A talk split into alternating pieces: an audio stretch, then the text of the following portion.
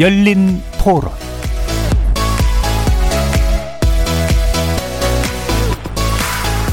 안녕하십니까. KBS 열린 토론 정준희입니다. 호주와 석탄 수입 무역 분쟁 때문에 그런 걸로 알고 있습니다. 그래서 전기 생산을 못하는 걸로 알고 있어요.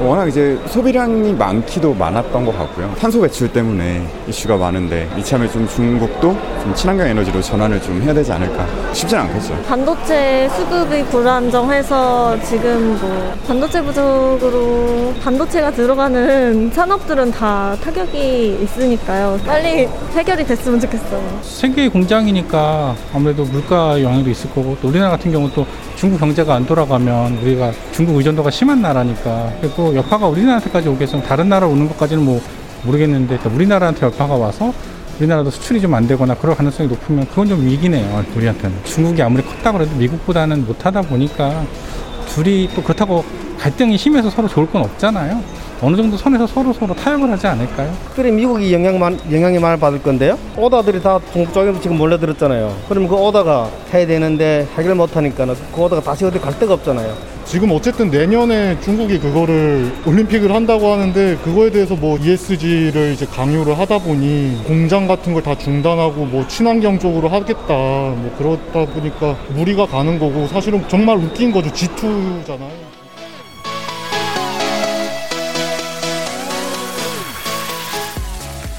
거리에서 만나본 시민들의 목소리 어떻게 들으셨습니까? 오늘 열린 토론 주제는 중국의 최악의 전력, 전력난과 미중 관계입니다. 지난달부터 중국 일부 지방을 중심으로 나타났던 중국의 전력난이 10월 들어서면서부터는 전국 전역으로 확산되는 모양입니다.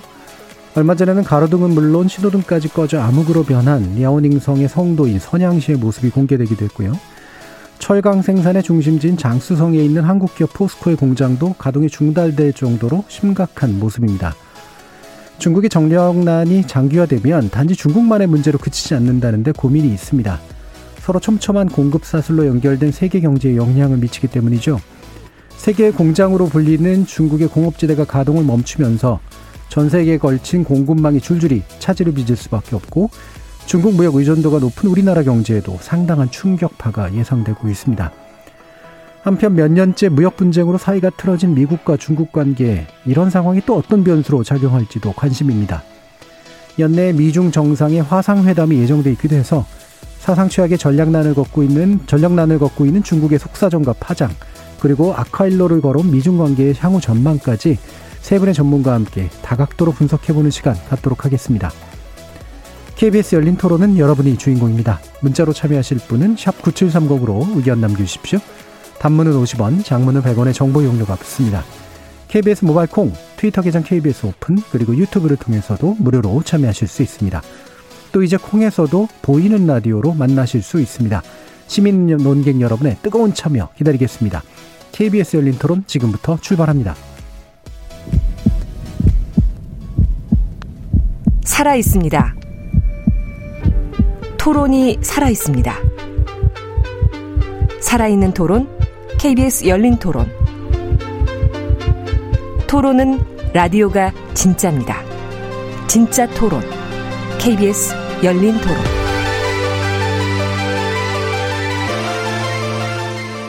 오늘 논의 함께 해주실 세 분의 전문가 소개해드리겠습니다. 먼저 강준영 한국외대 국제지역대학원 교수 나오셨습니다. 안녕하세요. 저는 전가림 호서대 교양학부 교수 모셨습니다. 네, 안녕하세요. 그리고 조용찬 미중경제산업연구소장 나오셨습니다. 예, 안녕하십니까. 자, 이렇게 세 분과 함께 중국의 전력난 그리고 미중 관계에 대해서 전망해보는 시간 갖도록 하겠는데요. 자, 일단 전력난이 심각하다는 이야기는 들어 들어 알고는 있습니다만 이게 어느 정도 상황일까 어, 궁금하신 분들도 있을 테니까요. 조용찬 소장님께 좀 부탁드릴까요? 네, 지금 중국의 전력난은 GDP의 70%에 해당하는 지역이 피해를 입고 있는데요. 뭐 밤에 조명을 사용하지 말라는 지시도 내려왔고요. 가장 심한 랴오닝성, 선양시 같은 경우는 블랙아웃 현상도 일어나면서 뭐 갑자기 교통 체증이 발생을 했고요. 단전 단수가 일상화되기도 했습니다. 뭐 현재는 조금씩 나아지고는 있지만 아, 여전히 전력이 부족한 상황인데요. 이 때문에 BBC 같은 경우에는 중국이 석탄 부족으로 인해서 경제적 손실 규모만 542억 원에 달할 것이라고 이야기를 했습니다. 이 때문에 뭐 중국인들조차도 중국의 진짜 위험은 헝따 그룹발 블랙스완이라든지 회색 코뿔소 출현이 아니라 어느 순간 방까지 들어온 코끼리와의 몸싸움이라고 전력난을 네. 하소할 정도인데요. 뭐 우리나라 기업들이 많이 그 입주가 돼 있는 장수성 같은 경우에는 이틀 가동 또 이틀 상산 중단 사태가 이어지고 있고요. 이 때문에 어, 장수성의 포스코 스테인레스 생산 공장 같은 경우에도 차질이 빚고 있습니다. 이뿐만 아니라 전략난이 심각한 중국의 공장이라는 광동성 같은 경우에는 우리나라의 대중국 교역의 28%를 차지하고 있고요. 우리나라 대중국 반도체 수출의 절반을 거기서 소비하는 지역인데 여기에서도 일주일에 하루 내지 사흘만 공장을 가동하라는 지시가 떨어졌기 때문에 뭐 삼성전자나 LG화학, LG 디스플레이 현대 모비스, 오셈 인프라 같은 기업들이 생산에 지금 어, 상당히 차질을 빚고 있다고 합니다. 예. 뭐 말 들어보니까 어, 이 전력난은 전력 배급이라는 말까지 쓴다고 할 정도로 이게 현대 중국 사회에서 어, 왜 이런 일들이 일어날까 상당히 궁금하신 분들이 많을 거예요. 그게 이유가 단 한두 가지 이유만은 아닐 것 같은데요. 강준 교수님 그 배경에 대해서 좀 짚어주시죠. 네, 한세 가지 정도의 구조적 틀이 있는데요. 우선은 이제 중국의 전력 생산 구조를 한번 살펴볼 필요가 있습니다. 특히 아, 중국이라는 나라는 화력의 거의 뭐 68, 9% 음. 거의 70%를 어, 이 그러니까 70%가 차지를 하는데 나머지 뭐 수력이라든지 원자력, 풍력 이런 부분은 좀 상대적으로 미미합니다. 네. 이런 상황에서 이제 많은 분들이 호주산 석탄 수입이 금지돼서 그렇다라고 네. 그러는데 사실 그건 아주 일부분이고요. 핵심은 뭐냐 하면 대안이 없이 금지를 시킨 거예요. 네. 그러니까 대안이 없이 금지를 시키니까 가격이 다른 데서 사올려니까 가격이 올라가지 않겠습니까? 금지를 시켰다는 건 그러니까 석탄 수입을 네, 석탄 그 수입을 석탄 네. 호주산 석탄 수입을 금지를 시키니까 네. 다른 데서 어쨌든 발전을 하려면 가져와야 되는데 네네. 네.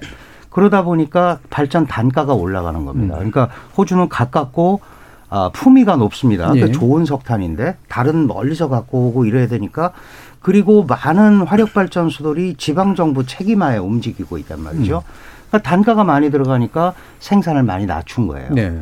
이제 이런 구조적인 문제가 하나 있고 또 하나는 이제 어, 탄소 저감 정책을 얘기하지 않을 수가 없습니다. 잘 아시다시피 그 아, 시진핑 어, 지금 국가 주석이 중국은 2030년까지 1차적으로 아, 탄소 어, 저감을 좀 실시를 해서 2060년이 되면 완전히 탄소 중립을 하겠다라고 선언을 했단 말이죠. 그러니까 탄소 중립을 하기 위해서는 화석 연료의 발전을 억제를 해야 되는 음. 겁니다.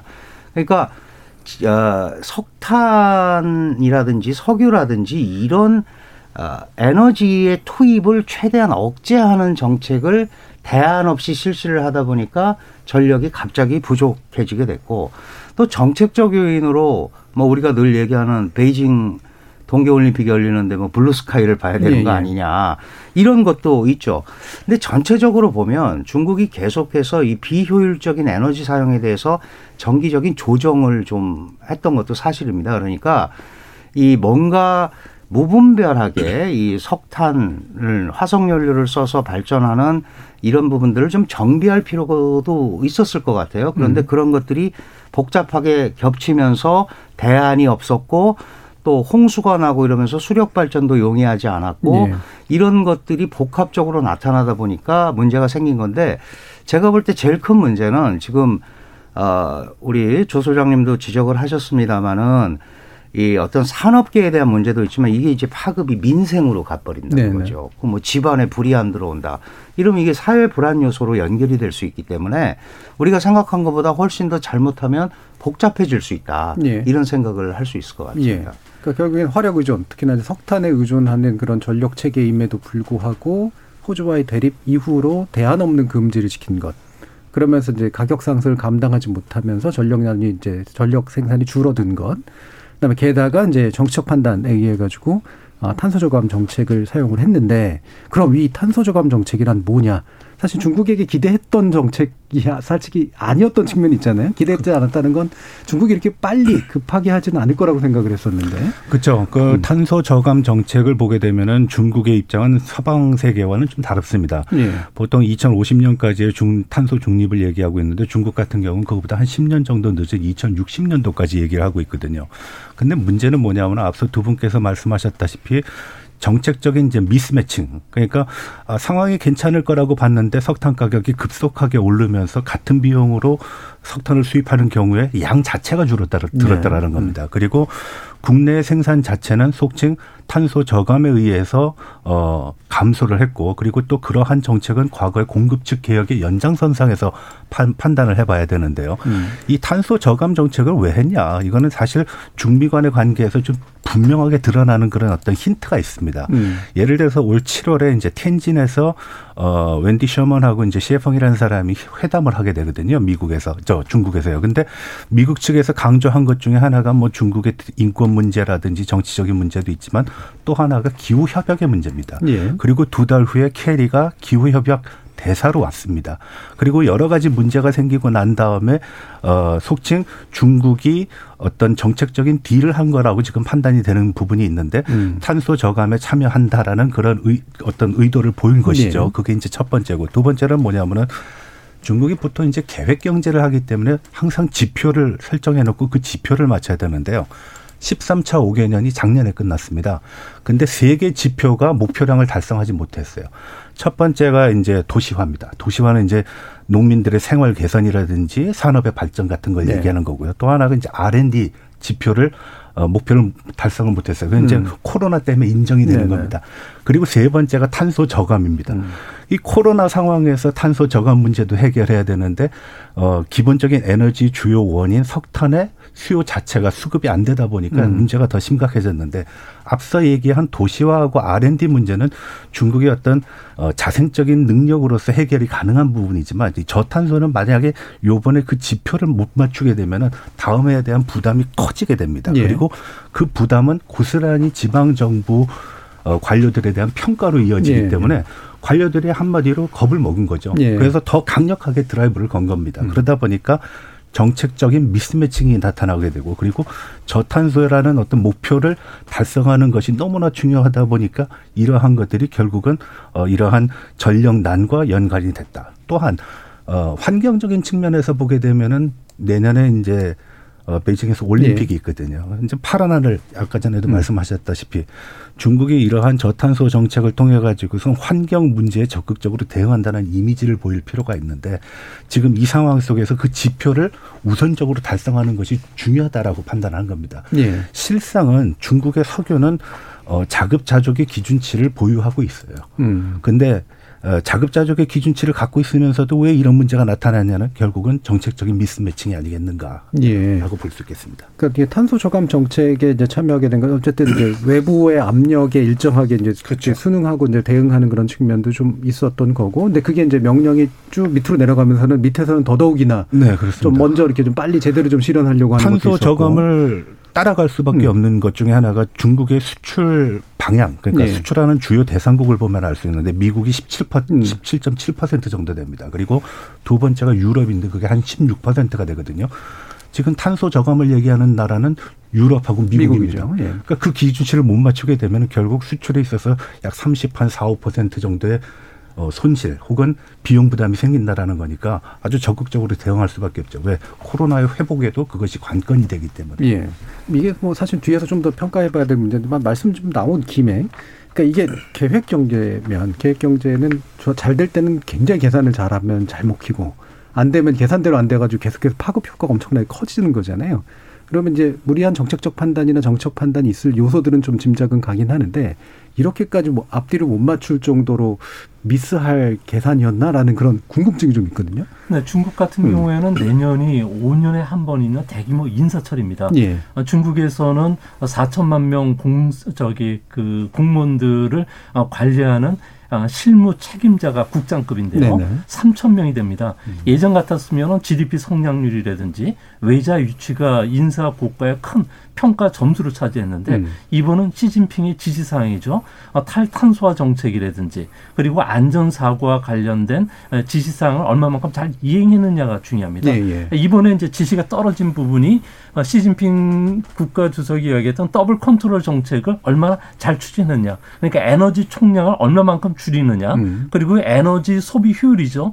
GDP 한 단위 생산에 필요한 에너지 소비량을 얼마만큼 개선시켰는가가 인사 고과에 중요한 평점이 예. 들어갑니다. 이 때문에 올해 상반기 같은 경우에는 에너지 소비량을 전년 대비 3% 지시를 지켜야 되는데 예. 이것 때문에 지금 상반기에 이 국가발전개혁위원회가 발표를 했는데 31개 성시 중에서 10개가 탈락이 됐다는 겁니다. 윈난성, 장수성, 음. 광둥성, 푸젠성 이렇게 어, 연안 지역에 괜찮은 도시 어, 네. 지역이 됐는데 그러다 보니까 갑자기 화력 발전소를 잇따라 폐쇄 에 들어갔고요. 음. 또 전력 소비가 많은 철강이나 알루미늄 공장을 어 전력을 그냥 일, 방적으로 줄이기 시작했다는 네, 겁니다. 네. 그래서 중국 같은 경우에는 시 주석에 절대 충성을 해야지만 어 3천 명의 실무 국장급들이 인사철에 370명 장관급 자리로 이동하는데 이 자리를 이동하기 위해서 네. 지금은 그 목표 수치 달성하느라고 이런 그 에러가 발생한 것으로 네. 보입니다. 그러니까 이제 단순하게 말하면 이제 말 그대로 오너가 목표치를 설정했는데 밑에 있는 중역 되고 싶은 사람들이 그거를 달성 못하면 중역이 못 되니까 막 서둘러서 막 하는 과정에서 실질적으로 산업 능력을 초과한 상태로 그냥 목표 달성 쪽으로 몰려간 그런 결과라고 좀 해석이 되네요. 네, 그 예, 조금 그 이제 좀 넓은 범위로 보자면 음. 사실은 이제 시진핑 체제라는 게 내년에 지금까지 과거 40년간 하지 않았던 네. 삼선을 시도하고 있고 거기에 있어서 중미 관계 안정적인 어떤 흐름을 가져가는 거, 그다음에 사회 안정 이런 게 굉장히 중요한데 지금 이제 그런 내부적 문제도 있습니다만은 국제적으로도 중국이 국제사회의 이슈를 선점하면서 리드한다라는 이미지 음. 이런 거를 계속 가지고 가야 되는 거거든요. 특히 기후 협약에 관해서는 그렇죠. 네. 어, 좋은 거는 선진국들이 다 하고 다 나쁘게 해놓고 왜 우리한테 책임을 지라고 그러느냐를 계속 강변해 왔었습니다. 네, 되게 억울했죠. 그, 네, 그래서 음. 우리가 이걸 제대로 이렇게 나가겠다라고 하면서 그 좀 이미지를 형상화하는 이런 작업을 하는 게 하나 있고요. 또 하나는 미국과 모든 부분에서 싸우는데 모든 부분에서 싸우는데 협력하는 부분도 남겨둬야 되지 않습니까? 이제 예. 그게 우리 입장에서 보면 아, 아까 그 정 교수님도 얘기하셨습니다만은 뭐 그 기후 문제라든지 또 이제 한국 입장에서 보면은 뭐 북핵 문제 같은 게 사실은 미중 양국의 협력 범위에 들어가는 부분입니다. 네. 다른 부분은 좀 어렵지만 그러니까 이런 부분을 강조하다 보니 상대적으로 어 그런 부분에 대한 주의를 그 경제적으로나 산업적으로 그렇게 심하게 기울이질 못한 것 같아요. 음. 그러다 보니까 지금 말씀하신 대로 미스매치가 난 건데 실제로 이 부분에 대해서 에너지에 대해서는 중국이 몇십 년 전부터 고민입니다. 이게 어떻게든지 효율적인 에너지 구조로 바꿔야 된다는 얘기를 했었고 네. 그래서 이거를 이렇게 밀고 나가면 어느 정도는 국제적 사회, 국제사회의 보조를 맞추면서 갈 거라고 생각을 했는데 여러 가지 복합적인 요소가 발생하면서 네네. 그게 더 어, 크게 좀 음. 확대돼서 나타난 그런 현상이다 네. 이렇게 봐야 될 것 같습니다. 그러니까 저희 미스매치를 정가림 교수님도 음. 얘기해 주셨으니까 그대로 가도 사실 쉽지는 않았는데 거기에 이제 뭐 호주 문제라든가 어 기타 이제 뭐 이제 그 홍수 문제라든가 이런 것들도 다 같이 겹치고 에너지 가격 상승 겹치고 이러면서 이제 훨씬 더 두드러졌다. 이제 이렇게 일단 이해는 할 수 있을 것 같아요. 네. 그럼 호주 같은 경우하고의 문제를 좀 더좀 짚어봤으면 좋겠는데 어 아까 이제 뭐 호주만의 문제는 물론 아니었다라고 지적을 해주셨습니다만 호주하고 중국이 비교적 괜찮은 관계였다라고 알고 있는데 왜 네. 갑자기 안 좋아진 걸까? 그 사실 굉장히 네. 관계가 좋았죠. 그리고 호주의 그 석탄과 철광석, 특히 지금 석탄이 이슈가 되고 있지만 호주 철광석이 중국에 엄청나게 들어가고 있거든요. 그리고 음. 그 철광석이 굉장히 좋은 철광석입니다. 질이. 그래서 이제 중국 산업 발전은 굉장히 중요한데 문제가 어디서부터 시작이 됐냐면 사실은 어, 호주의 대중국 경제 의존도, 수출 의존도가 35%가 넘습니다. 네. 굉장히 그 큰 수치인데 음. 2018년 잘 기억하시겠습니다만은 트럼프 대통령이 화웨이를 제재하기 네. 시작을 하면서 호주가 사실은 총대를 맨 거예요. 그러면 예를 들어서 5G 쓰지 마라 그랬을 때 제일 먼저 어 우리가 화웨이 안 쓰겠다 이거를 앞서서 치고 나왔습니다. 그 다음에 코로나 책임론을 제기했을 때도 제일 먼저 국제사회에 조사받으라는 제안을 호주가 처음 한 거예요. 네. 그러면 중국이 볼 때는 미국의 조종을 받아서 제일 앞서서 먼저 하는 나라가 호주 아니냐. 그렇죠. 행동대장. 네, 행동대장으로 인식을 한 겁니다. 그래서 음. 바로 이제 뭐 관세 폭탄을 부과한 거죠. 소고기나 음. 와인 같은데 200%대의 관세 폭탄을 부과를 했습니다. 근데 별로 중국이 생각한 것만큼 결정적인 타격이 안 간다고 생각을 하니까 네. 호주의 주요 수출품인 석탄을 우선 한번 해본 거예요. 음. 근데 이 석탄이 중국에 수출을 못 했는데 사실 인도에도 많이 가고 우리한테도 많이 왔습니다. 그래서 어느 정도 그게 해결이 네네. 네. 되면서 오히려 지금 말씀드린 그 100% 호주 석탄이 안 가서 수출이 안 돼서 그런 건 아니지만 음. 영향이 있단 말이죠. 그러니까 사실 며칠 전에 호주 석탄 수입을 재개를 했습니다. 조용히. 네. 그리고 카자흐스탄에서도 몰래 사오고 음. 그 다음에 뭐 지금 최근에는 북한 석탄도 서해안에서 불을 끄고 깜깜하게 아, 한 예. 다음에 네. 환적. 을 하고 있다라는 네네. 네. 얘기가 나올 정도로 지금 이제 그만큼 심각한데 어쨌든 음.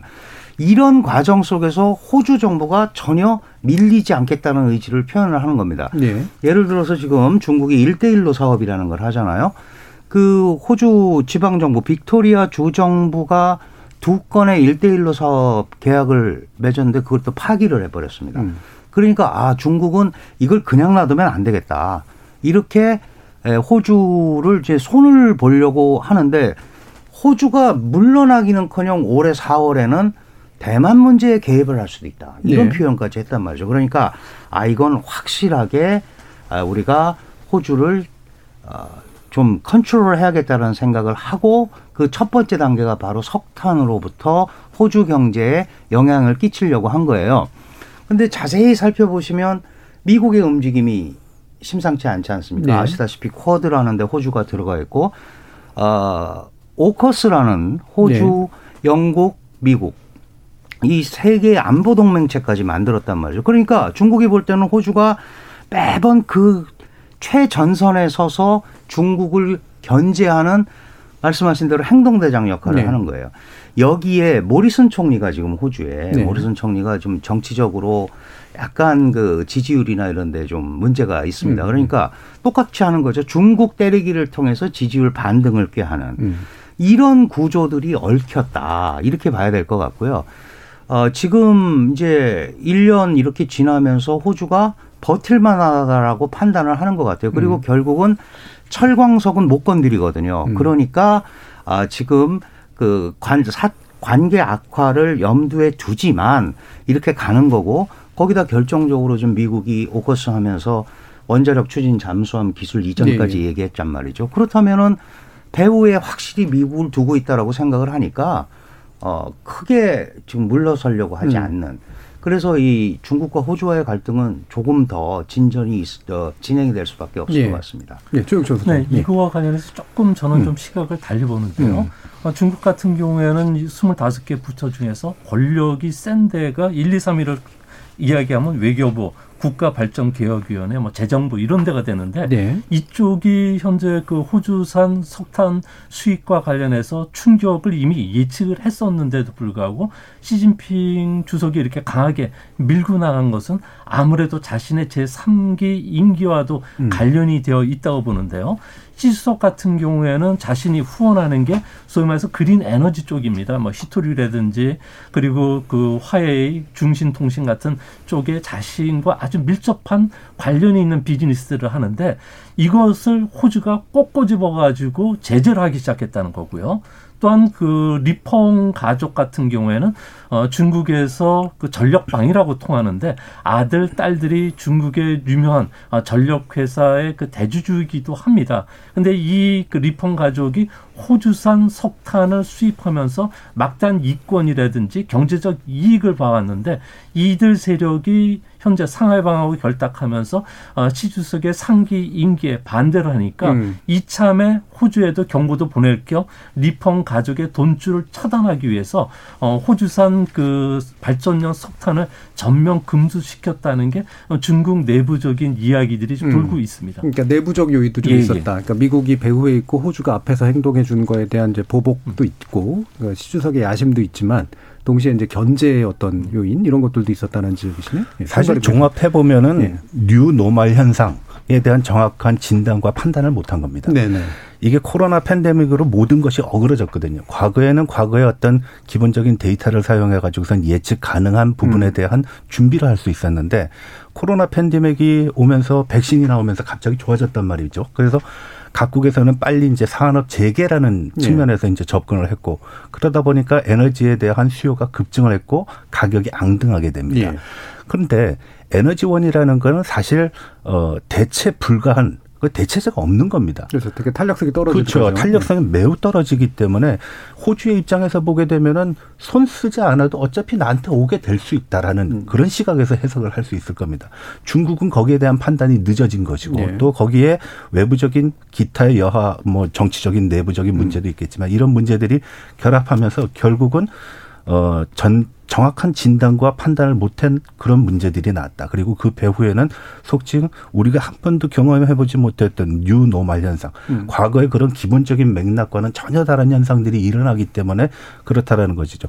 철광석 가격이 그렇게 단기 내에 어, 폭증할 네. 거는 생각을 못했고 저번 유럽에서는 지금 천연가스가 안 되고요. 그렇죠. 그리고 또 과거에는 환경 문제를 해가지고선 풍력과 태양광을 얘기하지만 구름 뜨면은 태양광은 소용없고요. 바람 안 불면은 풍력은 소용없거든요. 그 음. 그 현상이 지금 유럽에서 나타나고 있고 중국도 마찬가지입니다. 음. 컸다가 과거에 경제능력 없는 그 소수 중소 규모의 석탄광을 어 속칭 효율이라는 이름으로 인해 가지고선 폐쇄를 시켰는데 네네. 네. 폐쇄를 시키고 보니까 절대 양이 부족하게 된 거예요. 그러니까 생산 자체 총 capacity 총량 자체는 중국이 자급자족을 할 수 있음에도 불구하고 지금 중국에서 나타나는 현상은 재고가 뭐 일주일밖에 안 된다, 이주일밖에 안 된다 하는 그런 어처구니 없는 현상들이 나타나고 있다라는 음. 거죠. 그러면 정가리 교수님이 보시기에 호주는 더 버틸 것이다. 네, 호주는 유리한 입장에 있다. 그렇죠. 음. 호주는 가격이 앙등되면은 음. 돈은 많이 벌고 수출량은 줄어드는 거니까 음. 오히려 호주한테는 기회가 될 수 있죠. 그리고 또 코로나 상황이 진전되고 있다라는 건 호주한테 또 다른 기회일 수 있습니다. 왜 음. 산업이 재개되게 되면은 결국은 그러한 쇼테이지 현상에 대한 수요는 많아지는 거거든요. 그리고 또 한 가지 문제는 물류 문제입니다. 이게 중국이 석탄이 급하다 그래가지고선 배 열척 분해서 다음날 배 열척이 오는 그런 네. 경우가 네. 아닙니다. 하나하나씩 기다려야 되는데 그렇죠. 지금 미국도 그렇고 호주도 음. 그렇고 세계 주요 항해는 진짜 음. 줄을 서고 기다리고 있는 상황이다 보니까 속칭 앞서 말씀드렸던 기본적인 현상에 대한 판단이 모든 것이 이제 코로나 현상으로 인해 가지고 어그러져서 판단 자체에 어, 어떤 문제가 생겼다라고 음. 볼수 있겠습니다. 그럼 이제 호주는 아무래도 약간은 더 유리한 입장에 좀 있는 것 같고 이제 중국이 좀 더 곤란한 입장에 있는 것 같은데 그럼 이제 중국으로서는 아까도 뭐 말씀하셨지만 이제 약간 뭐 환적을 해서든 뭐든 간에 일단 이 문제는 반드시 좀 해결해야 될 테고 이제 겉으로 이제 드러난 탄소 저감 정책의 지표를 유지하기 위한 어떤 어, 드라이브는 계속 갈 수 있을 것이냐 아니냐. 결국 이 문제도 굉장히 좀 중요한 부분 같아요. 네, 그 국제적으로 제가 아까 말씀드렸다시피 음. 국제 주요 이슈를 선점하고 그 세계적 국가로서 중국의 위상을 과시하는 데 있어서 이 탄소 저감 정책이 굉장히 중요한 음. 핵심 키포인트란 말이죠. 근데 지금 이런 전력난이라든가 이런 부분이 아, 온데 대해서 중국도 적이 당황을 하지만 지금 이 대목에서 이 부분을 그렇다고 새롭게 돌리기는 매우 어렵습니다. 네. 그 사실은 아까 제가 이제 민생 문제를 말씀드렸는데 중국이 제일 두려워하는 거는 민간의 이런 영향이 파급이 돼서 사회 안정이 흐트러지는 그렇죠. 거거든요. 그렇죠. 그렇다면 이게 무슨 어 제대로 된 국가가 미국하고 어떻게 경쟁을 할 수 있겠느냐 이런 걸로 흘러가게 된다면 시 주석이 추진하는 삼선에도 영향을 끼칠 수밖에 없습니다. 음. 그게 이제 국민들도 그런 게 있지만 당 내부에서도 위기 관리 능력에 대해서 네. 문제가 네. 생기거든요. 음. 지금 정 교수 지적하셨습니다만 지금 카자흐스탄에서 급하게 석탄을 구매를 했는데 30일 있다 도착한단 말이죠. 음. 지금 중국 화력발전소가 기본적으로 21분 비축을 하게 되는데 지금 열흘 분 정도밖에 없단 말이에요. 그러니까 인도네시아, 카자흐스탄 막 온갖 군데서 지금 사오는데 이거 가지고는 해결이 안 됩니다. 그럼에도 불구하고 비싼 가격을 주고서라도 우선 이 전력을 조금 안정화시키는. 나름대로 안정시키면서 이 탄소 저감 정책을 계속 끌고 가야 음. 그 소위 국제 사회에 대해서 할 네. 말이 생기고 그게 바로 어, 또 비효율적 어, 에너지 구조를 개선하기 위한 중국 정부의 노력임을 국내 산업계에도 알리고 그거를 통한 사회 안정 그리고 궁극적으로는 아, 안정적인 정권 교체 여기까지 그 뭐 재집권이든 이어지는 그런 큰 틀이기 때문에 이 부분을 쉽게 포기하기는 매우 어려울 거다 이렇게 네. 판단이 사실 전력난이라는 문제보다는 심리적인 문제가 네. 더 충격이 클 겁니다. 그렇겠죠. 왜냐하면은 시진핑 국가주석이 올해 부터 계속 얘기하고 있는 게 위대한 중화의 부흥. 네. 그리고 빈곤 탈피 이미 이뤘다라고 얘기하고 그리고 우리는 강대국이 될 것이고 발전할 것이다. 네. 근데 발전하는 나라가 정전이 되고 그러니까요. 신호등에 불도 안 들어오고 밥도 못 해먹고 하는 현상들을 과연 인민들이 어떻게 이해를 할 것인가. 예. 거기에 대한 불안감은 굉장히 클 거다라는 겁니다. 예. 그래서 과거 10년이면 이 사람은 나가야 되는 사람인데 이 사람이 한 번 더 한다라는 거는 그 10년의 그 무게를 한 번 더 줘야 된다라는 얘기거든요. 그게 개혁 개방 초기에도 나타난 바가 있습니다. 이제 등소평이가 진리 표준의 문제를 얘기합니다. 사회주의가 가난한 거냐? 그 가난하지 않다. 그런데 우리가 사회주의를 선택했는데 가난하지 않기 위해서 지난 30년 동안 노력했는데 결과는 가난했다. 예. 그렇기 때문에 우리는 바뀌어야 되고 그래서 개혁 개방을 해야 된다라고 얘기했는데 지금 시진핑이 당면한 문제는 말로 사회주의 진리와 어긋나는 행동이 나타나고 있다라는 음. 겁니다. 그래서 제가 봤을 때는 중국 인민들의 쇼크가 엄청날 것이다. 네. 저는 그렇게 봅니다. 청 교수님께서 마침 그 말씀 해주셔서 저도 이제 생각난 게 최근에 뭐 KBS 보도나 이런 것에서 나오지만 중국의 젊은 층의 애국주의가 굉장히 고조돼 있고 이제 그게 기존 세대하고도 또 다를 정도의 양상이라고 하고 그게 사실 의도적으로 국가가 이제 만들어낸 측면도 있는데 지금 같은 것들에 의해서 이런 이제 고조된 애국주의적 분위기가 이제 흔들릴 수도 있을 테고 뭔가 충격을 먹을 수도 있고 그럴 거 아니겠습니까? 물론 이제 단기간적으로 나타날까 이제 모르겠습니다만 굉장히 딜레마적인 상황이 있을 것 같은데 조영찬 선생님께 어떻게 전망하세요 이 부분? 네, 뭐 중국 같은 경우에는 뭐 현재 그 시진핑 국가 주석 같은 경우에는 그 마오쩌둥급의 음. 수준까지 권력이 지금 장악이 돼 있는 상태고요. 네. 뭐 진구이즘이라 해서 뭐 극단적인 애국주의 운동을 좀 펼치고 있습니다. 이런 상황에서 전력 부족 사태가 터지니까 당장 소비가 안 된다는 거죠. 음. 그래서 중국 같은 경우에는 어 가장 심각했던 9월 달 기준으로 보면은 어 GDP 성장률이 4%까지 지금 떨어진 것으로 나옵니다. 이 때문에 중국의 경기 선행 지 표라고 할 수 있는 어, 제조 PMI 같은 경우에는 어 18개월 만에 진짜 50선 이어 경기 침체 수준까지 떨어졌다는 거죠. 이렇게 된다는 것은 중국의 어, 생산 활동뿐만 아니라 소비 활동 그리고 앞으로 투자까지도 위축이 될 수가 있는데 이렇게 된다면 과연 중국에서 어 스- 누가 민간 기업이 어 규제를 하는데 투자를 할 것이며 외국 기업들 같은 경우는 중국에서 과연 생산을 할 수 있느냐 전기가 부족하면요 가장 큰 문제가 현대 자동차 같은 경우에는 가장 핵심이 엔진이지만 실질적으로는 그 베어링에 있습니다. 예, 예. 이 베어링 같은 경우는 고 품질의 어, 전력을 활용해서 윤활유를 가스를 동시에 분사해서 코팅을 입히는 기술인데 예, 예, 예. 이게 품질을 작용하는데 어, 전기가 부족하니까 전기 품질도 떨어지고요. 용수 공급도 안 되죠. 또 가스 상황이 안 되니까 외국 기업들 같은 경우는 중국에서 있을 필요가 없다는 거죠. 그러니까 이게 자연스럽게 중국에서 공급망에서 어, 다른 공급망으로 좀 가는데 부품 회사들이나 완성체 회사들이 가면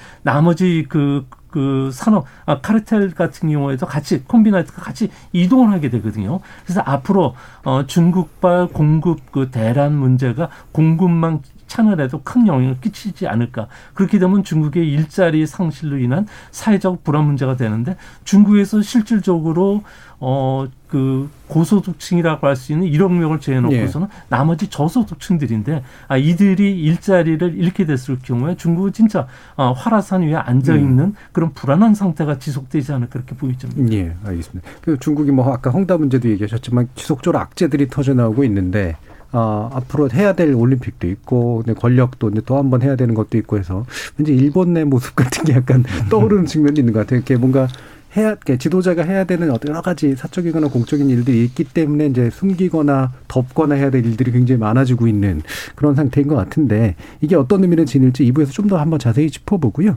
저희 지금까지 들어온 청취자 문자 우선 들어보고 좀 가겠습니다. 정희진 문자 캐스터. 네, 지금까지 청취자 여러분이 보내주신 문자들 소개합니다. 정세영님, 호주가 중국을 손절한 건가요? 왜 두 나라 사이에 이런 갈등이 생겼는지 궁금하네요. 8816님, 만약 우리나라에서 중국과 같은 전력난이 발생한다면 생각만 해도 아득하네요. 에너지를 무기화할 수도 있다던데 우리나라도 이 부분은 늘 중요하게 생각해야겠어요. 5163님, 요즘 들어 우리나라 미세먼지도 없고 청명한데 중국의 전력난 덕분이었네요. 중국 공장 가동률이 낮아졌다니 말이죠. 우리 경제 의존성이 높은 중국 경제가 걱정되기도 하지만 환경 측면에서는 좋은 점도 있네요. 마르지 않는 샘님, 중국의 진짜 위험은 황제를 꿈꾸는 시진핑 주석이 아닐까요? 이창섭님, 진짜 문제는 도를 넘은 중국의 자아도취 때문이라고 여겨집니다.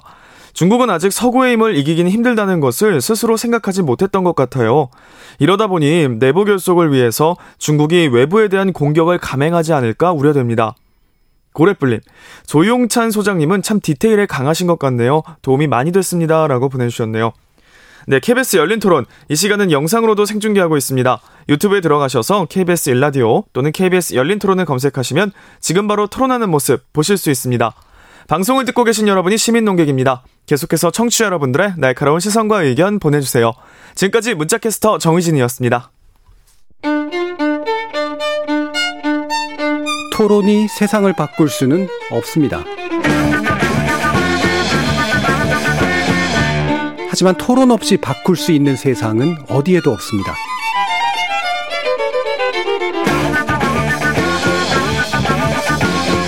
세상의 선한 변화를 갈망하는 당신. 정답이 아니라 질문의 힘을 믿는 당신. 우리 KBS 열린 토론에서 만납시다.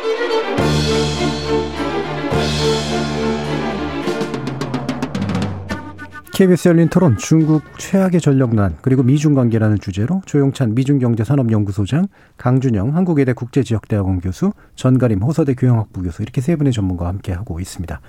자 미국 문제와 함께 연결해가지고 이제 중국 문제를 좀 살펴봐야 될 것 같은데요. 어, 이번 이제 중국의 전력난이 어, 미국하고의 관계에 개선에 도움이 될지 악화에 도움이 될지 단순하게 말하면 사실 이겁니다. 근데 아무래도 이제 미국이 어, 중국이라고 하는 나라를 이제 버린 채 사실은 경제를 하기는 굉장히 어려웠던 게 지금까지의 모습인데 이거를 어쨌든 끊어내는 그런 관점, decoupling이라고 이제 얘기하는 이런 부분이 이제 이것이 이제 가시화되는 어떤 계기가 될 거다 아니다. 뭐 이런 식의 전망들도 많아서 일단 조용찬 소장님의 어, 의견과 평가 한번 들어보죠. 네, decoupling이라는 용어부터 설명을 음. 해드려야 되는데요. 뭐 국가 간 문제도 있고요. 한국과와 전 세계 경제가 아, 같은 흐름을 타지 않고 탈동조화되는 모습을 네. 디커플링이라 고 그러는데요. 중국 같은 경우에는 전력 공급망의 뒤커, 아, 뒤틀림 현상이 장기화될 수밖에 없습니다. 음. 이렇게 보는 근거는 호주산 석탄 같은 경우에는 칼로리가 9천 칼로리가 넘습니다. 그렇게 되면은 다른 나라에서 수입하고 중국에서 어 생산하는 칼로리 같은 경우는 5천 칼로리 내가 되는데요. 보통 이거를 어 호주산 석탄을 쓰는 게 아니라 이를 합쳐서 섞어 쓰기 어 전문 용어로 혼조식으로 예, 예, 예. 쓰게 되는데 음. 이걸 쓰지 않고 순수히 나쁜 석탄을 계속 쓴다 그러면 음.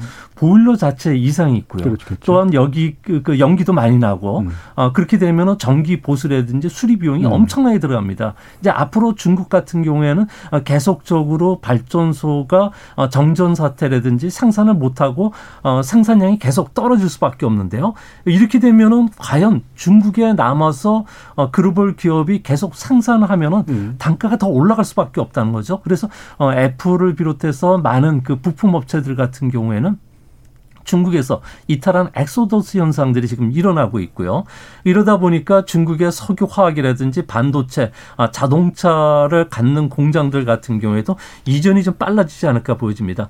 애플이 중국 사업을 하면서 어, 잦은 교통대란을 겪고 있고요. 또 단수, 그리고 단전 또 가스 공급까지 차달이 되면서 신형 핸드폰 모델이죠. 아이폰 13 같은 경우에는 음.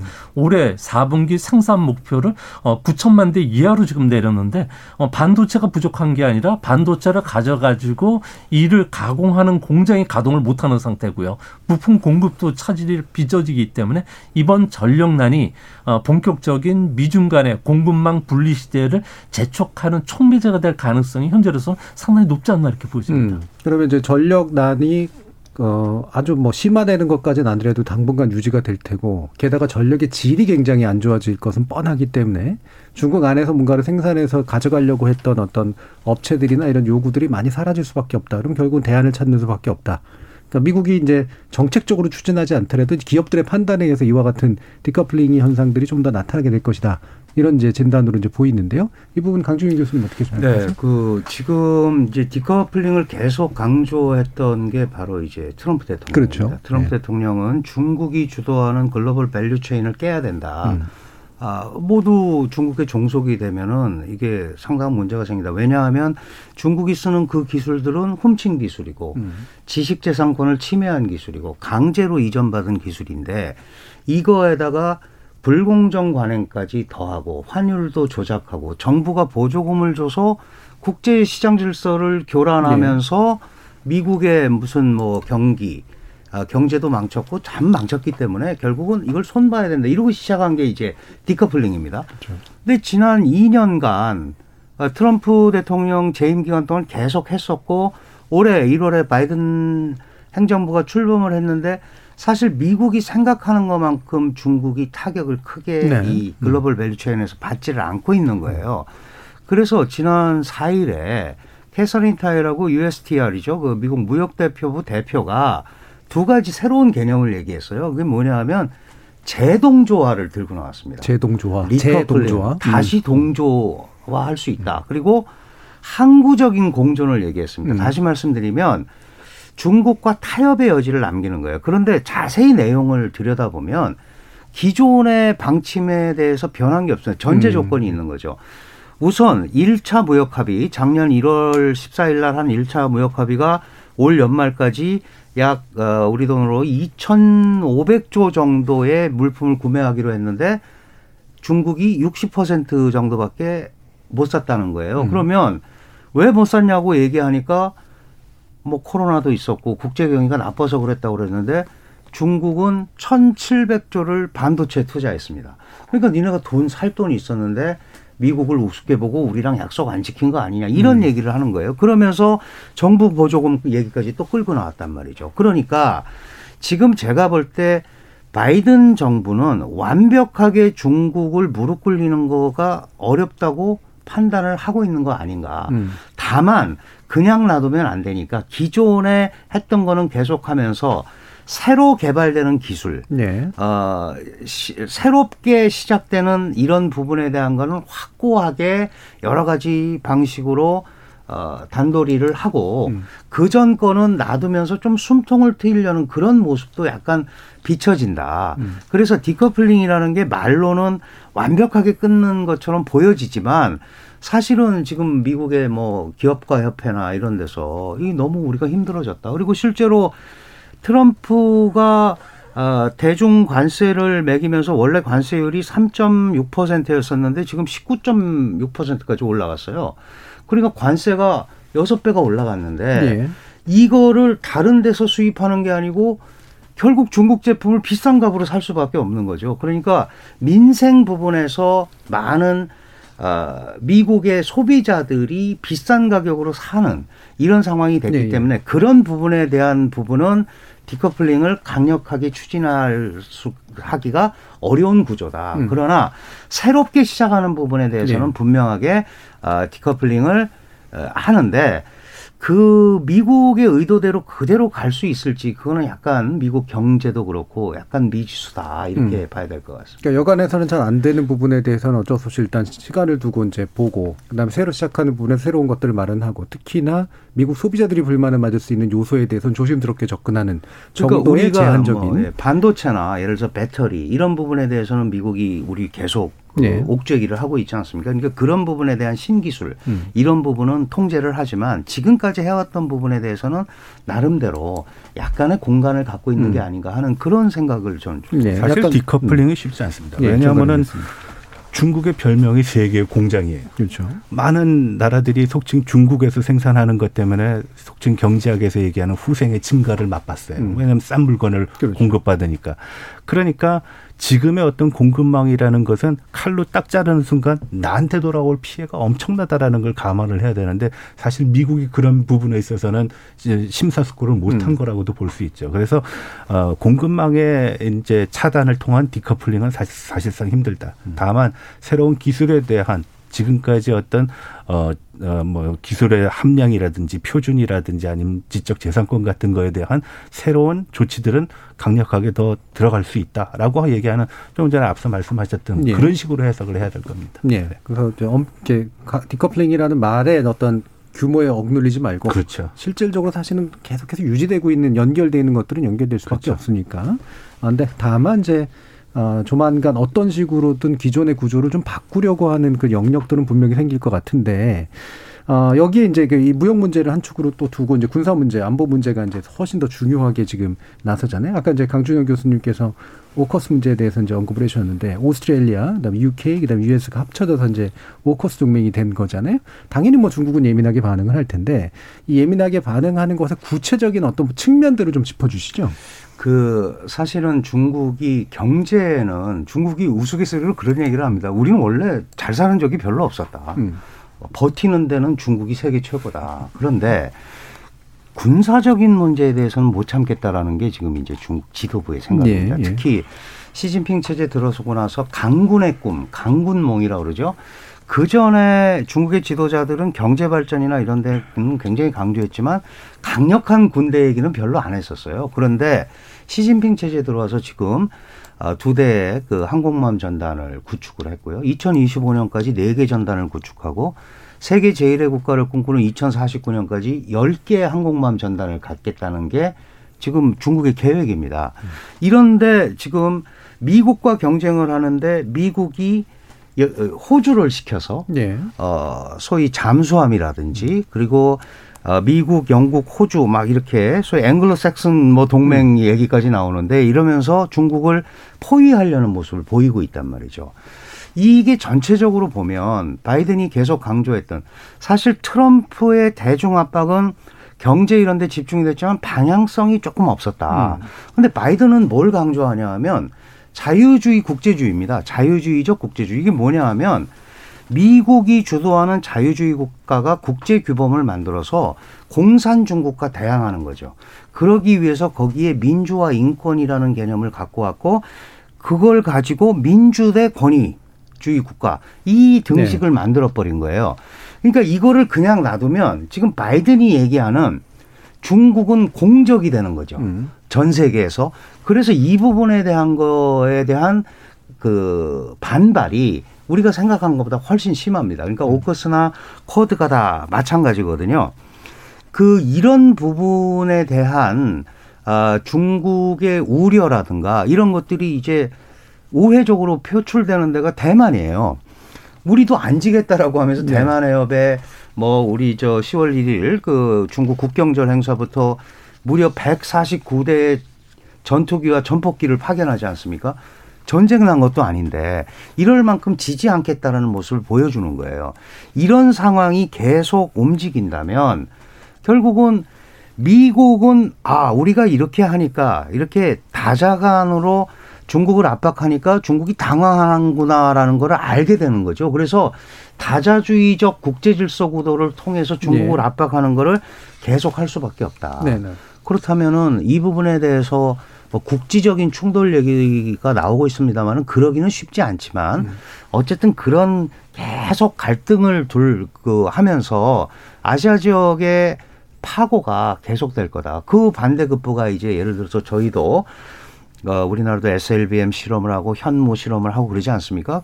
이게 군비 경쟁으로 또 이어질 수 아무래도요. 있는 예. 이런 구조가 지금 동아시아 지역에서 좀 형성이 되고 있는 음. 그런 상황이 아닌가 이렇게 예. 생각합니다. 그럼 여기서 이제 자연스러워 이제 나오는 질문이 뭐 영국하고 미국이 이제 어차피 같이 움직이는 몸이고 호주는 물론 기본적으로 동맹 체제 안에 있긴 있지만 아, 이거에 그렇게까지 강력하게 들어가는 이유가 뭘까? 아까 이제 그 지도자의 총리의 이제 어떤 나름대로 생각 같은 거 이런 것도 이제 얘기를 해 주시긴 했었습니다만 이 호주라고 하는 아무래도 좀 작은 축이니까 하지만 이제 중국의 관점에서 큰 축이 될 수 있는 그런 되기도 하고 호주가 왜 이렇게 움직일까?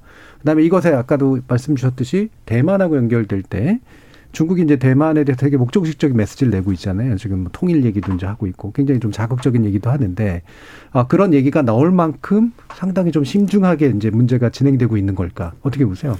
기본적으로 국가가 크다라는 건 음. 보통 긍정적으로 많이 평가를 합니다. 네. 굉장히 네. 유리한 조건이다라고 음. 평가를 하지만 우리가 전략이라는 측면 혹은 국제 관계라는 측면에서 보면은 전선이 그만큼 길어진다는 얘기입니다. 그렇죠. 굉장히 관리하기 힘듭니다. 음. 특히 중국은 14개 나라와 국경선을 맞대고 있고 6개 나라와 해양의 국경선을 맞대고 음. 있습니다.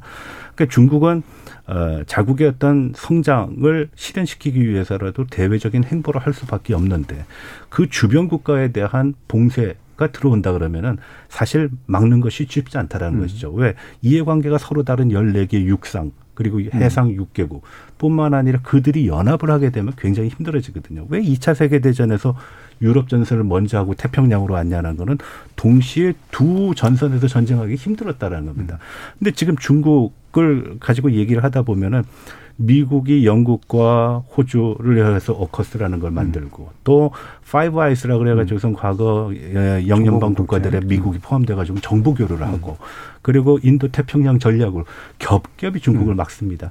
그럼 중국은 어때야 되느냐? 적어도 주변 관계에서 굉장히 주력을 하고 안정적인 형세를 만들어 놔야 되는데 중국이 과거에는 그래 왔어요. 근데 최근 들어서는 굉장히 공세적으로 그렇죠. 나온다라는 그렇죠. 거죠. 그래서 그러한 공세를 무슨 전랑 외교냐 음. 뭐 이런 식으로 많이 표현을 하는데 문제는 중국의 그러한 공세적인 것이 주변 국가들로부터를 긴장을 야기하고 있다라는 네. 거고 그 긴장 속에서 결합을 유도하고 음. 있다라는 겁니다. 그렇죠. 그래서 반발해서 그렇죠. 결합하는. 그래서 네.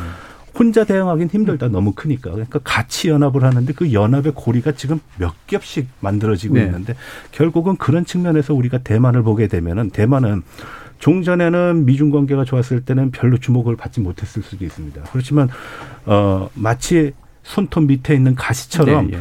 나라는 작지만 굉장히 전략적으로 중국을 견제하기 유리한 조건이고 또 중국이 얘기하는 태평양 진출 의 어, 길목을 막고 음. 서 있다라는 측면에서 보게 되면은 대만의 어떤 전략적 가치는 굉장하다라고 음. 볼수 있거든요. 그런 측면이 더불어서 나타나고 있기 때문에 최근 대만의 어떤 정치적 위상 비록 국제사회에서는 국가라고 인정받지 못하지만 적어도 중국 견제에 있어서는 상당히 음. 중요한 위치를 갖고 있다라고 얘기할 음. 수 있겠습니다. 그러니까 미국이 중국과 갈등하기로 했고 네. 그다음에 중국은 갈등을 유발하는 요소들을 굉장히 많이 내비쳤기 때문에 결국엔 호주도 결국은 빠져나와서 움직이게 됐고 대만이 예전보다는 훨씬 더 가치가 올라가게 된 상태. 네. 근데 이렇게 이제 좀 지적을 해주셨네요. 조영천 소장님 보시기에 방금 또 전략 외교 얘기를 해주셨으니까 중국은 왜 그러면 여기까지 온 걸까? 네, 시 주석이 최근 들어와서 그 주로 이제 그당 간부들에게 하는 이야기가 있습니다. 그 철학을 보면은 대부분 음양 오행 사상을 근본으로 하고 있는데요. 네. 뭐 풍수지리에 보면 동승서강이라는 내용이 있습니다. 아, 동쪽의 힘은 올라가고 서쪽은 내려간다는 음. 이야기인데요. 이 원리에 따라서 세계 질서도 그렇게 변해간다는 겁니다. 이제 앞으로 중국 시대가 이제 돌아왔으니 뭐 경제적으로나 아, 군사적으로 두 개의 힘을 가지고 아시아 지역에서는 중국이 국제 질서를 쓰겠다는 겁니다. 소위 말해서 패권 국가로 우뚝 서야 된다는 게 중국의 외교 전략입니다. 아직은 미국의 힘에 못 미치기 때문에 아, 미국에 대해서는 미소 외교 또 대미 통일 전선 전략을 계속 구사하고요. 음. 자신의 힘보다 약한 나라죠. 이런 나라에 대해서는 내정 간섭이라든지 어, 구, 어, 국제 규칙을 좀 무시해도 되고 일방적 제재라는 그 전략 외교죠. 소위 말해서 늑대 외교를 하면서 힘을 보여줘야 된다는 겁니다. 이 때문에 우리나라에 대해서 제일 먼저 사드와 관련된 네. 보복을 했고요. 또 호주도 일방적으로 음. 뭐 석유라든지 아, 석탄이라든지 쇠고기라든지 랍스터에 대한 수입 금지 조치도 내린 것도 이 때문이고요. 근데 이런 것들은 기본적으로 시 주석이 갖고 있는 극단적인 애국주의라든지 어, 민족주의라는 그 배타적 진고이즘을 갖고 있기 때문에 그런 건데요. 아무래도 이런 그 사상을 계속 갖고 있는 한 아무래도 세계 각국은 반중국 정서가 계속 확산이 되지 않을까 이렇게 보여집니다. 예. 자, 그러면 이제 이런 상황이 이제 사실 작년부터도 뭐 정 교수님도 많이 나오셨고 조영찬 소장님도 많이 나오셔서 이제 이런 부분들 많이 설명을 해주셨는데 어, 과연 이제 어느 때까지 어떤 양성으로 진행될 것인가 이거를 이제 우리는 또 이제 지켜보면서 이제 막 이렇게 눈치를 또 봐야 되기도 하고 판단도 내야 되는 이제 그런 상황이기 때문에요. 그래서 이제 미중이 이제 어떻게 풀어나갈까 일단 큼지막하게 풀어나가는 방법들을 이제 볼 수밖에 없는 건데 일단 이제 정상회담은 또 하기로 했습니다. 네. 이게 어떻게 좀 관찰이 될까요, 지금 그 정상회담을 첫 번째 화상 정상회담으로 하기로 했습니다. 뭐 여러 가지 코로나 사태도 있고 3월에 그 양측 외교 수장이 한 번씩 만났어요. 그리고 어, 지난 10월 7일에 또 만났고 중간에 이제 셔먼 국무부 부장관이 시에펑 중국 차관하고 또 회담을 했고 그러고 나서 이제 그 결과로 내놓은 게 이제 사실 정상회담 하나 하자는 겁니다. 네. 그 양측이 굉장히 첨예하게 갈등을 하고 중국은 결사항전을 얘기하고 있고 어, 미국은 끝없는 압박을 얘기하고 있는데 왜 이런 걸 해야 되느냐. 라고 생각을 해보면 이 두 나라가 세계 2대 경제체고 우리가 뭐 G2라고 얘기를 어, 하기도 하고 그런 걸 뭐 별로 안 좋아하는 사람들도 예, 예. 있지만 어쨌든 세계 양강이란 말이죠. 이 양강이 뭔가 이런 국제적인 문제에 대해서 관리하는 모습을 보여주지 않으면 굉장히 어렵겠다라는 인식을 분명히 한 것 같습니다. 양측 모두.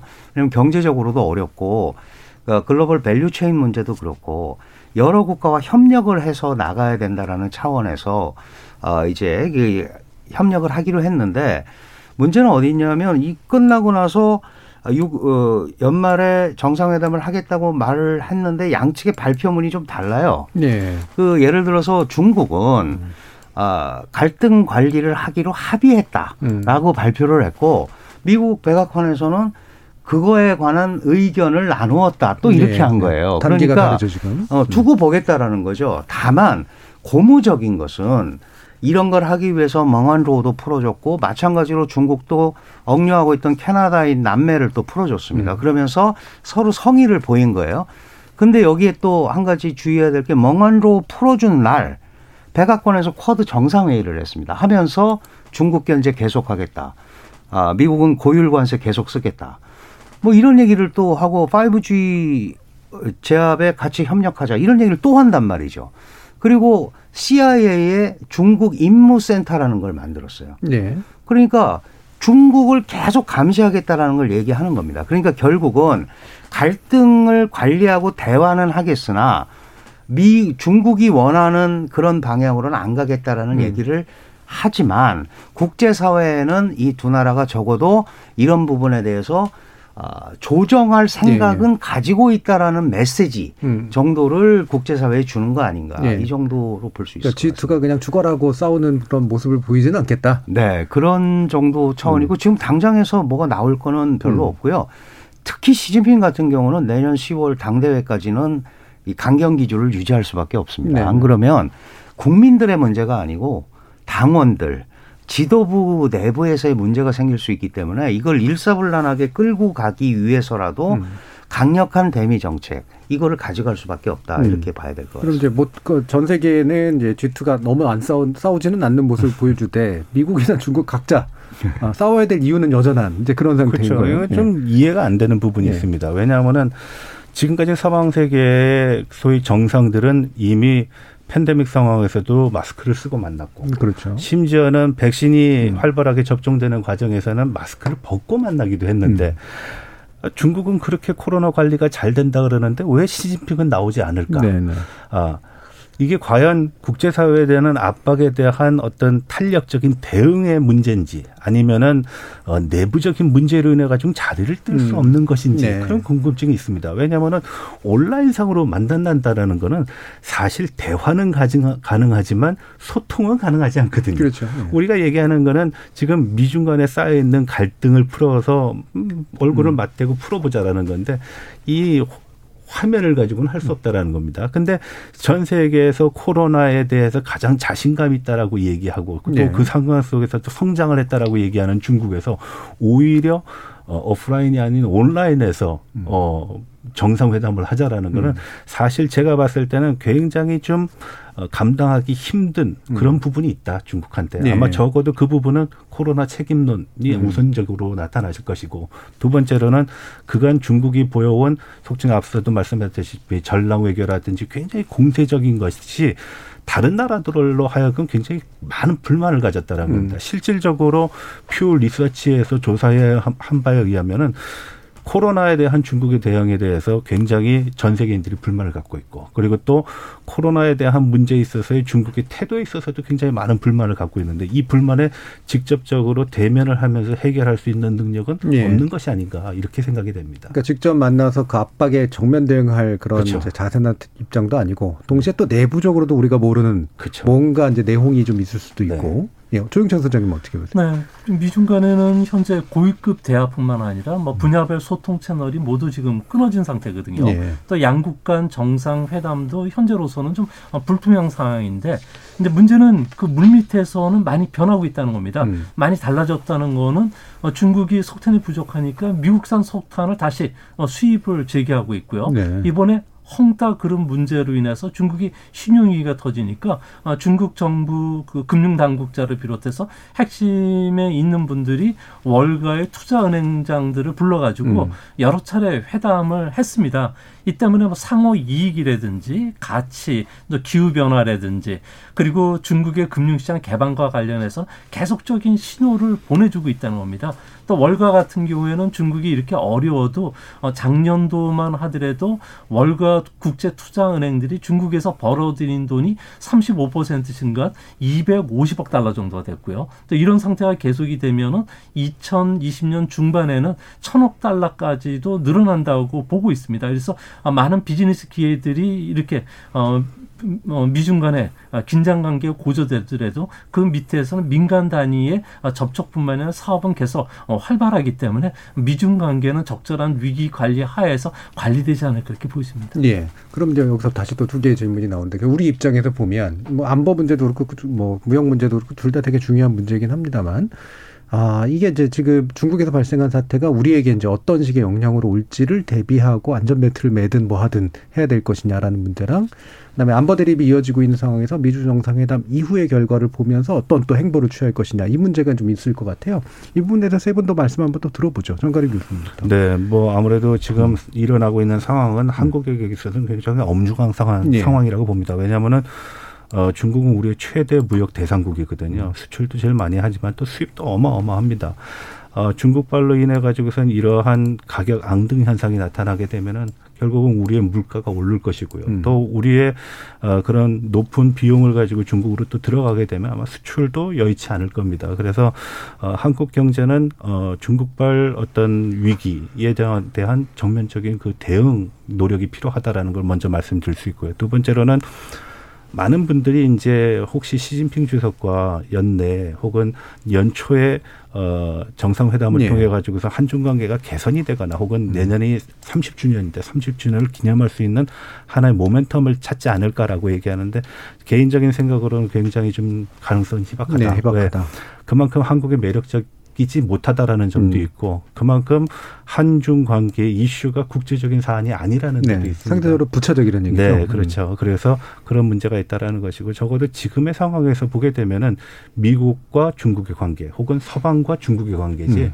이게 한중 관계가 어, top tier로서 음. 다뤄지는 상황은 아니다라고 말씀드립니다. 예. 그러니까 적어도 한국 경제에 미칠 영향 상당히 있을 것이다. 네. 그다음에 한국이 뭔가 중국과 만나서 또는 중국이 한국과 만나서 할 수 있는 것은 상대적으로 국제 질서에서는 상대적으로 적다. 네. 자, 강준영 교수님.